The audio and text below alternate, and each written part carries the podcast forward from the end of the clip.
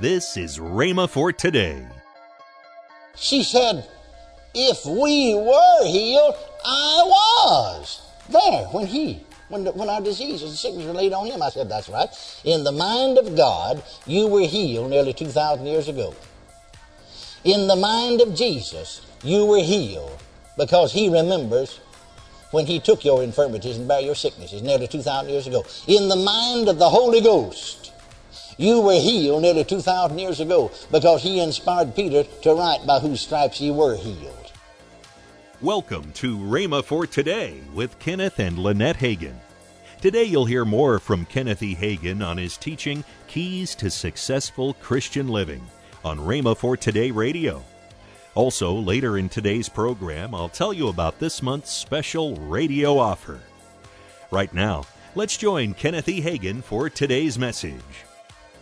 I tell the story sometimes. It's, it's the most, one of the most outstanding. I can think of other experiences. But the reason I think of this, I'm right here in the state of Oklahoma, and this happened here in the state of Oklahoma in 1950. First time I ever preached in the state of Oklahoma. I'd been here as a little boy, came up and visited kinfolks over around Norman, Oklahoma. But uh, first time I'd ever preached in the state of Oklahoma, 1950. Well, now here was a lady that they brought to the services that had been through the clinic in Oklahoma City and, and specialists, best doctors in the state of Oklahoma, specialists, had said that she'd never walk again the longest day she lived. And for four years, she had been tied to her chair. She was 72 years of age. Since she was 68 years of age, she had never taken one single step. The doctors, specialists said she'll live and die that way. Well, there are various ways to minister to the sick. Sometimes you minister with special manifestations and operations of the Holy Ghost. I do, and others. Sometimes with a special anointing. But then when that's not there, what are you going to do? Well, thank God the Word of God always belongs to us, and it's already anointed. I said the Word of God's already anointed. Holy men of old wrote as they were moved by the Holy Ghost. So I just simply opened my Bible to 1 Peter 2.24, set it on that crippled woman's lap, and had her to read the verse out loud. Now, she's a member of a full gospel church that believes in divine healing. She had been prayed for many, many times. All the leading healing evangelists in the United States had laid hands upon her. And so, I asked her a question. Did you notice it said by whose stripes you were healed? Yes.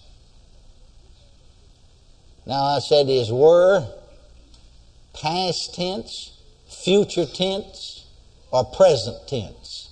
Never will forget it. Never will forget it. Just a little while before, in ministry, I'd heard her begging the Lord to save her or to heal her. Oh, please, please heal me. Oh, please heal me. Well, that would be sort of like you how many of you came to church tonight in an automobile? Let's see your hand. All right, when the meeting's over, you go out and stand by your car and say, Oh Lord, please give me a car. Please, Lord, please. No, take advantage of what you own. Take advantage of what's yours. So I remember that dear little lady said, Well, if we were healed, I was. See, one time we think we believe in the Bible. We're not believing in line with the Bible at all. Now just mark it down. If you believe in line with the Word of God, you get results. If you haven't got results, I don't mind telling you you're not in line with the Word. So check up and find out where you're not in line with the Word. Are you listening to me? I said, Are you listening to me? And so she said, If we were healed, I was there when he, when, the, when our diseases and sickness were laid on him. I said, That's right. In the mind of God, you were healed nearly 2,000 years ago. In the mind of Jesus, you were healed because he remembers when he took your infirmities and bare your sicknesses nearly 2,000 years ago. In the mind of the Holy Ghost, you were healed nearly 2,000 years ago because he inspired Peter to write by whose stripes ye were healed. I said, Will you do what I tell you to do? She said, I will if it's easy. Then you see, you have to know something, dear friends. You have to realize that faith is not of the head, it is not mental, it is spiritual, it is of the heart or the spirit. Go back to the verse there about salvation in Romans 10 9 that if thou shalt confess with thy mouth the Lord Jesus and believe in thine heart that God has raised him from the dead, thou shalt be saved.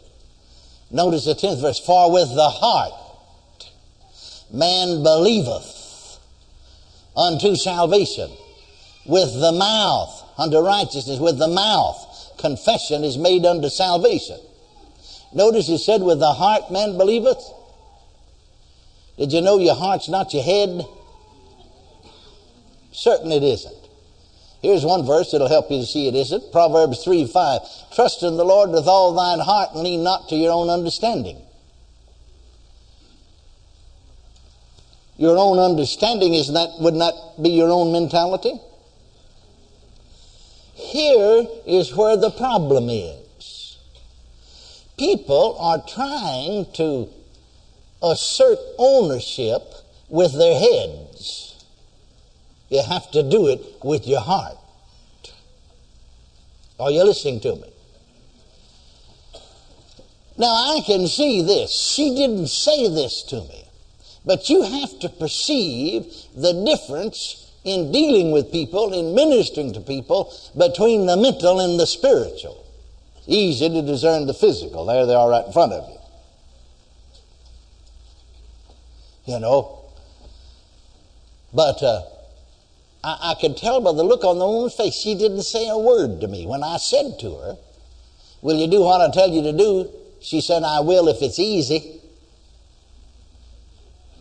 Now, what I told her to do was lift your hands and start praising God because you are. He are not going to be. You are. But I could tell by this look on her face, I knew exactly what she's thinking. You see, for a moment, she got revelation of light and truth. If we were healed, I was. For a moment, she sided in with the word. But then here, this cloud like came over her face. I know what she's thinking. She's thinking, well, if I was healed, how come I'm still sitting here crippled? If I was healed, see, people think these things that belong to you will automatically become yours. No, you have to know it and then believe it. Just because it belongs to you won't do you any good if you don't know it. Last church I pastored was down in East Texas, down in the oil field of East Texas. And we had members all out through the oil field because all of them were, were workers. Some of them, you know, ran leases, pump leases. Well, I was out visiting some folks one day, and I ran out of fuel, out of gasoline. Well, I, I could have bought some if I'd had any money. I didn't have any credit card or anything. But, you know, I, I didn't have any money on my call one of my deacons because he wasn't very far away.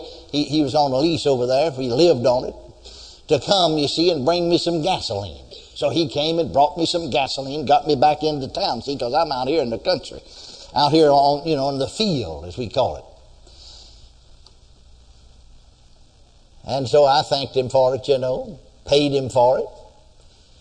Got me some, uh, you know, some money and filled my tank up, you know, you could fill it up just for two or three dollars in those days. But it looked like those days are gone forever. Then I happened to be looking in my billfold a few days later. This was 1947, the month of October. I knew you'd want to know which month it was.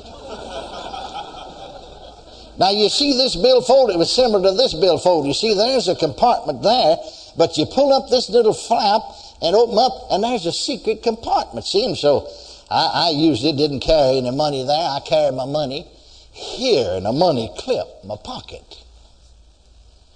And so I'm a looking in there, you know, and I know some of you know why I did. I looked in there, and there's a $20 bill staring me right in the face. And I had that bill fold right on me and in my pocket off out there on that country road. And at first I thought, how you know, God's putting money in my billfold now. There's a $20 bill. There's a $20 bill. And then it dawned on me, I had decided early I'd start saving money up to buy my wife a Christmas present, and I'd put that $20 bill in there.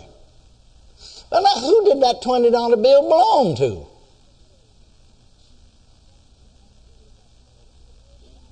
First National Bank of Broken Arrow? No. Didn't even know there's such a place as Broken Arrow in those days. Who did it belong to? It's mine. It was mine, wasn't it? But I didn't know it, so it wouldn't buy a gallon of gas. Man, you could fill your tank up three times with a $20 bill. No, no, you used to fill your tank up around $5 in those days. It was mine, wasn't it?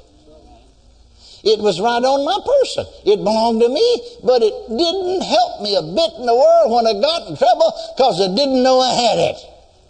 Can't you see spirits do the same things, true friends? If you don't know what belongs to you, it won't help you the bit in the world.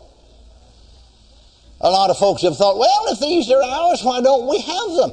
You have to find out what belongs to you. Believe it. Walk in the light of it. And then it will become real in your life. You're listening to Rhema for Today with Kenneth and Lynette Hagin. You can find more resources that will change your life. So visit us today at rhema.org. That's R H E M A dot O R G. I'd like to tell you about this month's very special offer. First in this offer is the book by Kenneth Hagin entitled Built to Last. Also, the book from Reverend Lynette Hagin, Along the Way, and the CD, The Love Walk by Kenneth E. Hagin. All this for $19.95. That's $10.90 off the retail price. Don't delay. Call today. Call toll free 1 888 Faith 99. Again, call toll free 1 888 Faith 99. You can also order online at rhema.org. That's R H E M A dot O R G. rhema.org. Or if you prefer to write to Kenneth Hagin Ministries, our address is P.O. Box 50126, Tulsa, Oklahoma 74150. We always love to hear from our listeners, so write in or email us today and become a part of Rhema for Today. Now, let's join Kenneth and Lynette Hagin. As we begin to roll along, and the end of the year is coming. That's right. So I would like to suggest that you become a word partner with us if you're not already a word partner. Now, what is a word partner? It's somebody that prays for us regularly, somebody that sends an offering at least once a month to help us support Rhema. Now, it's just whatever you can afford. You know, uh, somebody says, well, I can't afford to give very much. Well, you know, when everybody does what they can, when it all comes together, right. then we're able to keep Rhema going all over the world. And so, and if you want to know more information about it, just go to rhema.org and slash WPC. Tomorrow on Rhema for Today, we'll continue Kenneth E. Hagin's life changing teaching on keys to successful Christian living. That's next time on Rhema for Today with Kenneth and Lynette Hagin.